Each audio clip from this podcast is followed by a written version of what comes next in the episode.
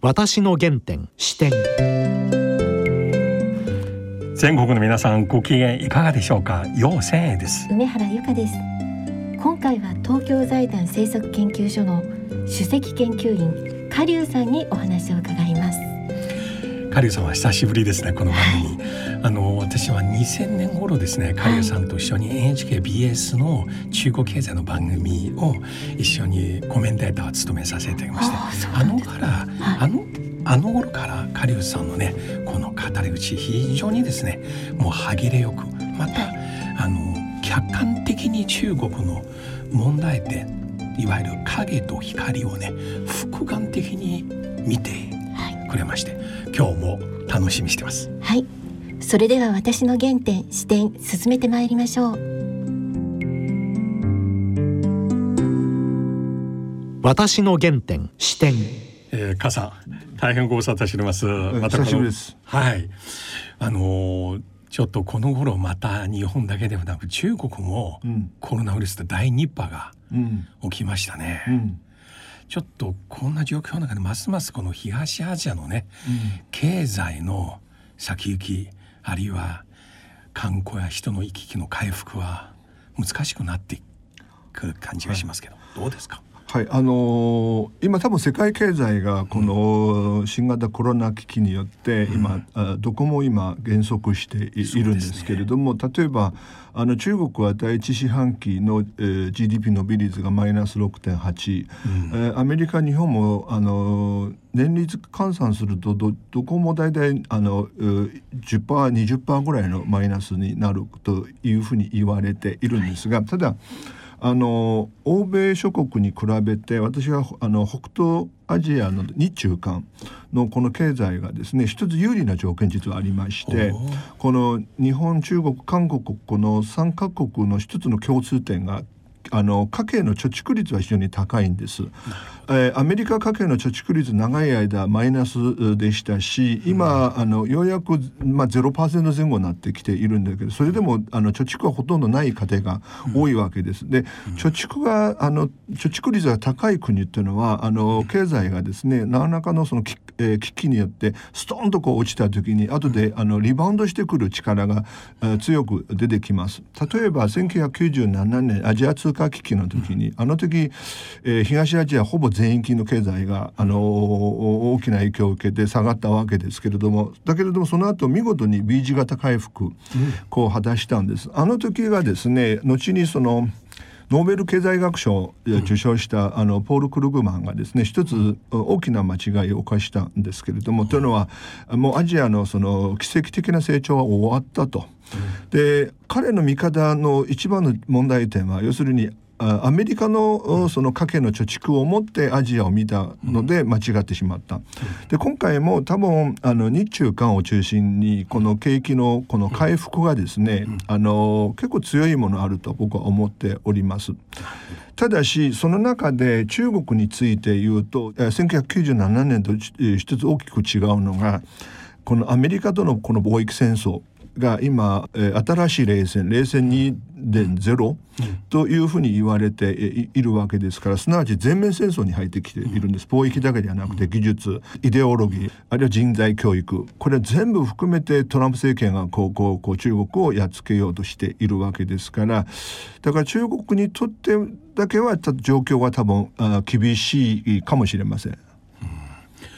こんな状況の中で、はい、この頃中国の外交が結構話題になってますよね。はいはい、まあ、中国国内でも戦う狼戦狼外交と言われて。あ、はい、あのまあ母さん私も中国出身で、うん、我々日本に来たらよく日本人の方中国の外交をしようといや中国人が外交したたかとかよく言われるんですけども、うんうんうん、しかし私正直この頃の中国の外交を見てじっともしたたかと思いませんがなんか自分が損をするような、うんあの発言というか姿勢が非常に目立ってますけれどもいかがでしょうか？ちょっと楊先生の前で釈迦に説法なんですけれどももともとその外交っていうのは外国と、うん、えー、仲良くする、うん、えー、国内経済発展しやすいそのいい環境を作っていくというのは外交の本来の目的なんですけれども。ただ今あの習近平政権になってからあの中国の外交今大変な状況になっているわけですけれどもなぜかっていうと彼らの顔はですね外を向いてるじゃなくて、うん、北京の上の方要は、はい、あの習近平ばっかり見てるわけですからそう、ね,、すると、えー、強がらないとなんかえー、出世がしにくいと勘違いしていて、うん、外交って別に強がる必要がなくて、うん、あの理屈を言って外国とあの仲良くしていく、うん、だけどあの彼らの実際のやり方見てるとどんどんどんどんこう喧嘩を売るような感じで、はい、むしろ、えー、私中国のイメージダウンにつながってる部分、今楊先生おっしゃる通りですけれども、したがってこの外交が中国の内政にものすごく迷惑をかけていると僕は思っております。全く同感ですね、はい、まあ一種の本当に内向き、あるいは上向きの演技のような感じ、あの我々の世代でかつて文化大学も経験したことありますが、うん、あのようなイデオロギーのスローガンというか、うん、表現がまた再びバンバン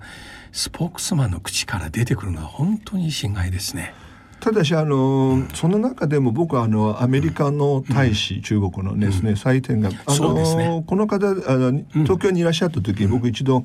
えー、食事に呼ばれて、えー、在東京の、えー、エコノミスト何人か一緒に昼ご飯、えー、食べたんです。他はみんな日本人で私だけ中国人ででこの人は実は日本語できないご存知の通り英語喋るのでだから今日ワーキングラングエージ英語で。で喋ったら結構ノーマルの方でした。でだからこういう人が今あのアメリカ大使やってて僕はまだ良かったと思いますけれども、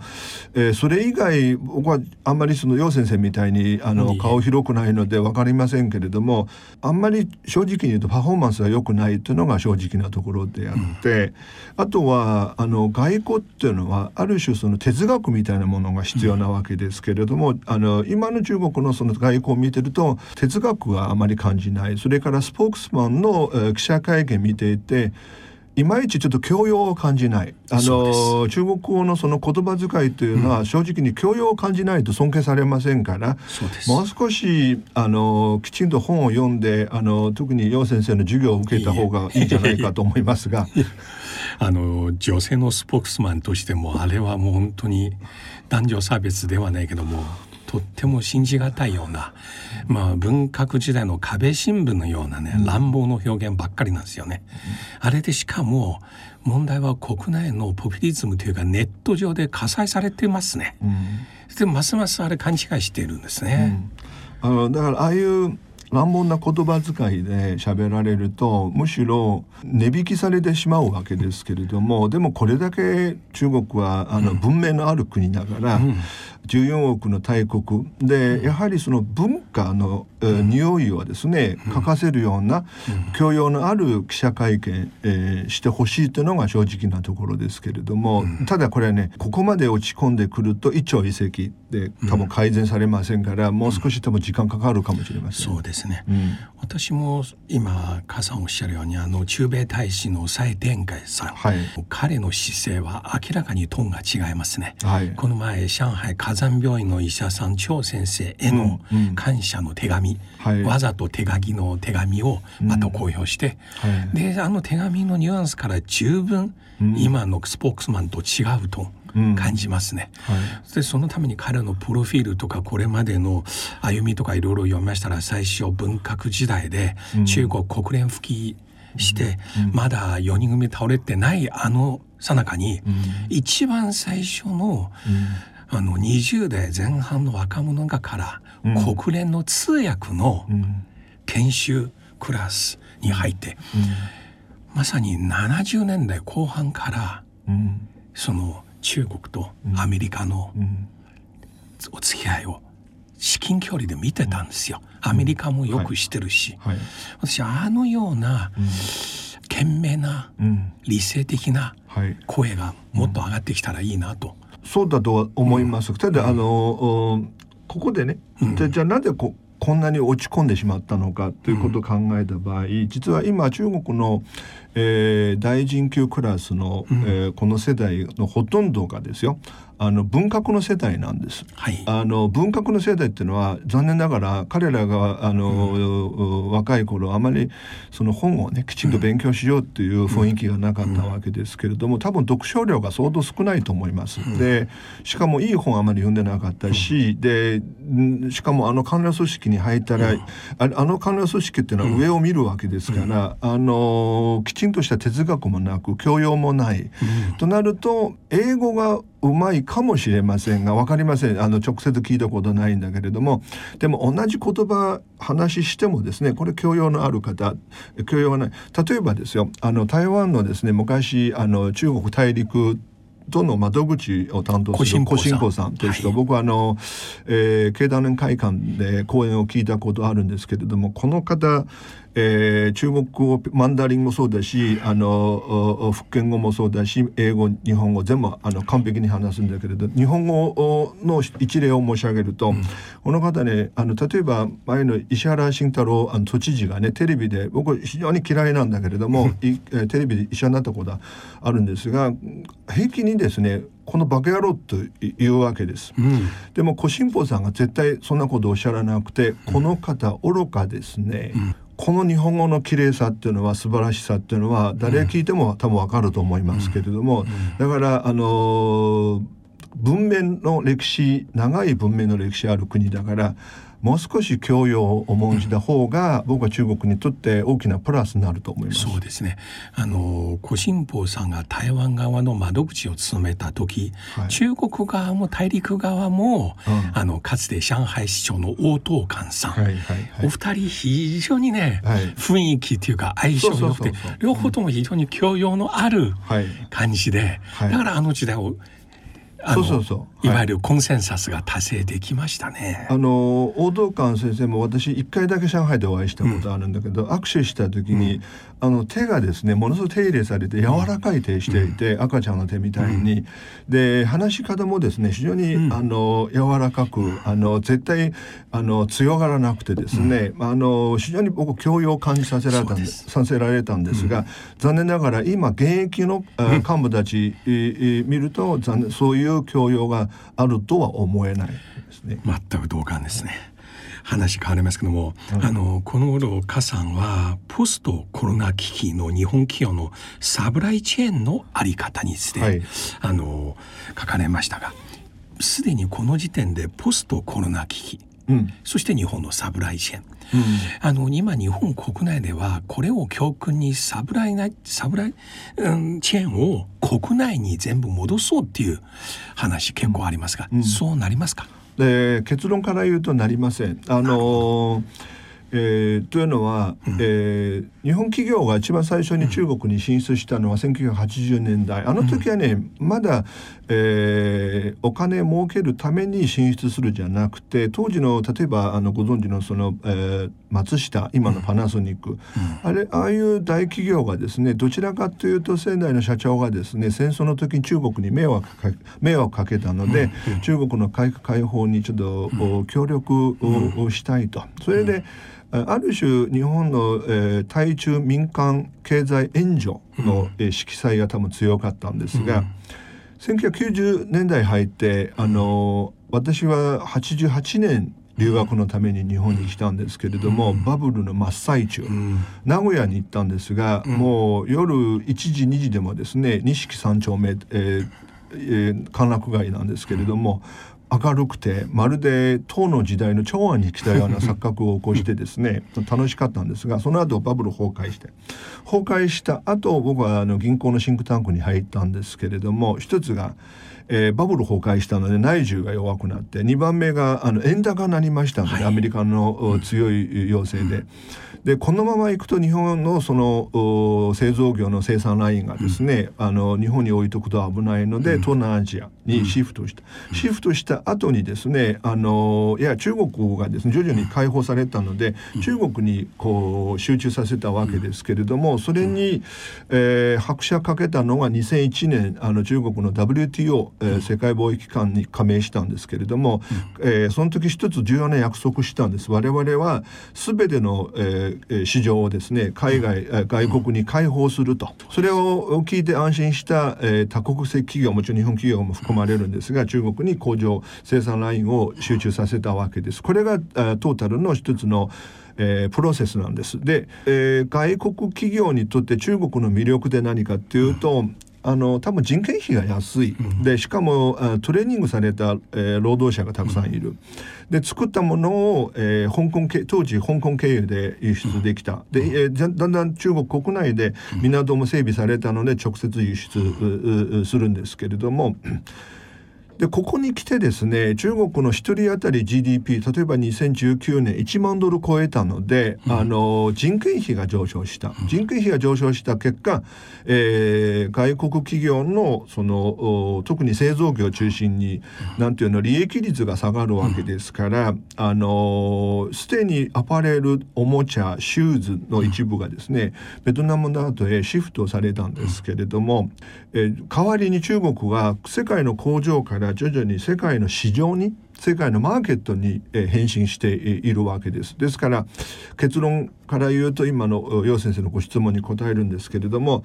中国の市場を狙う日本企業は多分中国に残ります。で輸出するための製造業がベトナムなどへ、えー、シフトしていく、うん、このアセットリアロケーション資産の再配置を今考えている最中です。でその中で今回のこのコロナ危機起きてからあの日本企業をはじめとする多国籍企業が一つのことを考えるんですけれども、ちょっと待ってこの基幹部品キーコンポーネントがですねの生産、を中国に残すともしものことあった時に、この供給が不安定化するので、この基幹部品の一部は日本国内あるいは、えー、東南アジアにシフトをする必要性があると今感じているんです。これこの作業これから始まります。2番目が、えー、人工呼吸器のような戦略物資これはねさすが中国にばっかり依存してると、うん、いざの時にあの、うん、売ってくれないとなると日本国内であの、はい、調達できないわけだから、えー、これジェトロを中心に2400億円ぐらいの予算補正予算を請求して、えー、この戦略物資の生産ラインを日本に戻すという作業これはこれから始まります。ですから、えー、もう一回言いますと汎用品中国の市場で売るものっていうのは中国で作る。えー、輸出するための部分に関してはベトナムなどへシフトをするキーコンポーネントの基幹部品と、えー、戦略物資日本で作るというあの大きなその変化、えー、もっと言うとグローバルサプライチェーンの再編がですねこれから行われます。うん、なるほど。でそんな中中国政府の景気対策また日本政府の景気対策これは同じ今ねこの消費が低下している状況の中で中国側の話だとすると、はい、今いろいろあります。一つは、うん、あのもう一回どんどん通貨供給量を、はい、もうアップしていいよっていう、うん、この頃流行りの理論ですね。はいはい、であるいはもう一回大々的にリーマンショックの後と同じようにスーパーインフラやっていいよっていう話、うん、中国政府どの方向に行くんでしょうか、はい、あのとても重要なご質問ではあるんですけれども、はい、でも大きな質問なので、はい、ちょっと整理しないと、あの混乱、うん、これこの番組聞いてるリスナーにとってと混乱しますから。あの本来ならばまだねあの景気対策議論議論する、えー、ステージではないんです今は。なぜかというと、えー、先ほど、えー、この番組始まる前に、はい、先生おっしゃる「北京も大変ですね」という話もありまして、はい、えー、第2波あどうも来てるようで、うん、で日本も例えばこの間の日曜日それから月曜日40何人の感染者が出たわけですけれども、うんうん、要はこの危機まだ終わってないんです。そうですねでですからあのこの危機がそのウイルスウイルスのその感染がですねきちんと抑えない限り、うん、あ景気対策を議論するっていうのは時期尚早正直に言うと。ただただただ政策論のその政策のあり方を考えることは、うん、僕私は研究者としていいと思います。うん、でえー、先進各国アメリカ、うん、日本もそうなんです、ヨーロッパ、うん、何を考えてるかというと、えー、日本もそうなんですがあの各、えー、個人に対して給付金を払われる。アメリカももっと、ね、あの高額の、うん、えー、給付金、えー、支払われるんですけれどもヨーロッパがもともと社会主義的な部分があってもう完全に保護される、要するにセーフティネットを強化する。えーそれから日本は中小企業に対してあの条件付きで200、えーえー、最大でこう200万円を、えー、一つの企業に対して、えー、支払われるわけですけれどもこういうセーフティネットの強化は私は間違いないと思います。ただえー、日本にとってこの先がどうなるかっていうのがあくまでもこの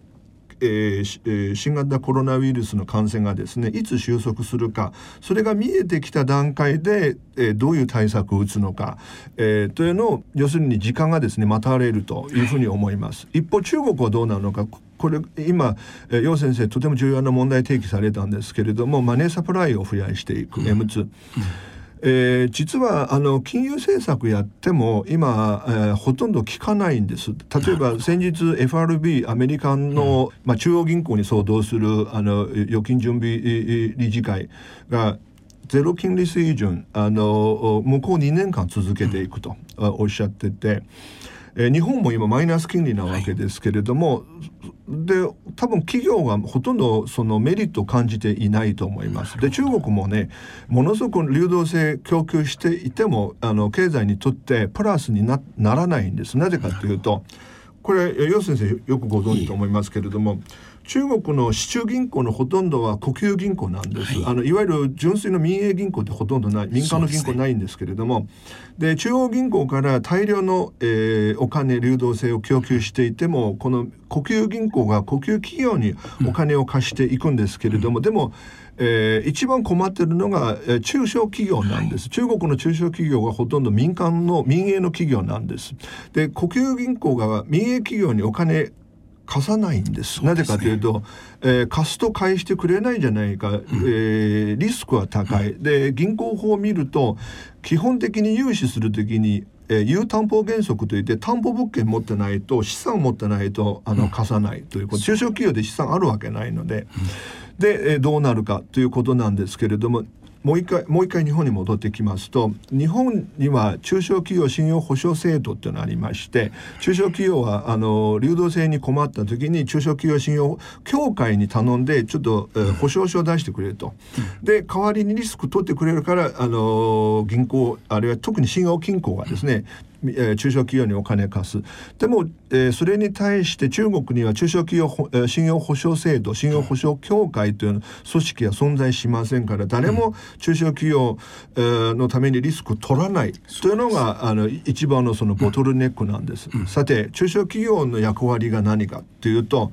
雇用なんです。今年の全人代全国人民代表大会李克強首相がですね、この政府活動報告の中で2番目に多く触れた言葉、はい、何かっていうと就業雇用なんですけれども、はい、39回述べられたわけです、はい、だから雇用の安定維持就業を繰り返し39回も強調されたわけですけれども、はい、でも中小企業誰も、えー、彼らを、えー、助けないというような状況なので、でその結果、えー、全人代が、えー、閉幕した後にですねご存知の通りあのー野台経済露天経済、ね、要するに野台出していいと今まで禁止されてたんだけれども、はい、どんどんどんどん奨励される。実はこの政策は僕間違ってると思います。なぜかというと、はい、屋台を出させて、あの失業者がですね、うん、えー、ラーメンを作って売ったり餃子作って売ったり野菜を売ったり日用品を売ったりする、いいんだけれどもそうすると既存の店舗がですね人雇用しているので売れなくなると店舗の社長が従業員を解雇するのでトータルの雇用がそれほど増えないんです。だからこういう思いつきの政策やってても助からないというは僕は思うので、うん、状況的には相当厳しいと思います。なるほど。私が知ってる中国のある割と大きな民間企業ですよ、はい、環境の技術を持ってる。この頃も銀行から全く融資してもらうことできなく、うん、もう従業員の給料も約2か月間払ってない、はい、そういう状況の中で最後苦渋の判断として、はい、自分の一部の株を15%を大手、うん、国有企業にもうタダで差し上げて、はい、今度うちは国有企業になりましたよともう一回銀行に融資を受けに行く、という状況起きてるんですよ。はいまさによく言われる国進民退というか、うん、でも国有企業もさほど良くなるとは思いませんね。うん、そういう状況なただあの国有企業の経営が悪化しててもですね、うん、政府があの助けてくれるわけですから。で民営企業の場合はえー、今楊先生おっしゃる、うん、ああいう環境技術持ってる民営企業というのは技術力あるのでだから身売りができるんでとりあえずは。身売りしてそれの代わりに資金を手に入れて会社として残ると、うん、でも、えー、技術力のないえー、一般の中小零細企業たくさんあってこういった企業は技術力なくても社会にとってとても重要なんです。なぜかというと雇用を作ってくれるわけですから。その雇用がですね失っちゃうとどうなるかというと社会不安になるわけですよ。で政府活動報告の中で李克強首相が今年の失業率6%を上限に目標を掲げたわけですが、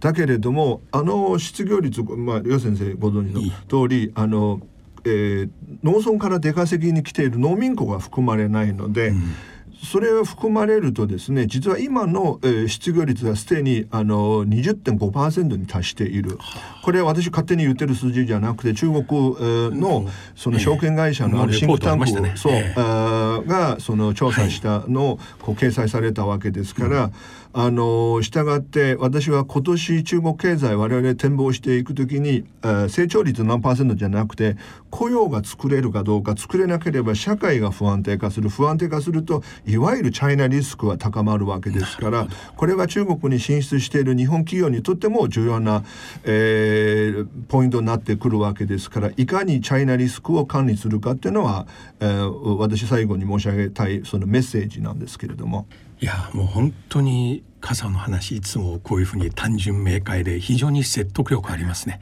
私も同じ中国出身で政治経済を見てますけれども時々こういうことを聞かれると自分もね躊躇してしまいます。そこまで言っていいかどうか、今日お話聞きまして自分自身もね本当に視野がクリアになった感じしますね。本当に傘また近いうちにぜひまたご出演お願いします。また香港問題の行方、はい、あの経済への影響、はい、日本アメリカなどの影響、はい、実際どうなるのか、お聞きしたいと思います。ありがとうございます。どうもありがとうございました。私の原点視点。いや傘の話やはりいいですね。はっきりといろいろ言われてます、ね、前半の中国の現在の外交の問題点、はい、あの外交官における教養の重要性、はい、そして今の中国のマクロ経済の問題点、特にあの通貨供給量いわゆる M2、お札をどんどん出すじゃなくて、はい、国有企業は国有銀行からの融資を受けられるけども、中小民間企業が全く得られない。はい。そこは日本との大きな違い、はい、つまり中小民間企業に対する信用保証がない、はい、いや私この話は本当にとっても重要。本当に中国のね経済担当の大臣クラスの方にこの傘の話を聞いてもらいたいですね。その結果ね雇用がきちんと安定するのかそれともしないのかが中国の経済の今後を占っていくわけですものね、うん、そうなんですよ、はい、ここはまさに現在中国経済のボトルネックですね。はい、はいまた日本のサプライチェーンはみんな中国から帰ってくるということはありません、はい、だけど再編が起きます、はい、一般のものと重要な戦略的なもの、はい、ということがこれから起きます。こういうご指摘も実に先見の目あって先を見据えていらっしゃいますね、また本当に時々火山の話を聞きたいですね。はい、はい、それではそろそろお時間ですお相手は陽線へと梅原由香でした。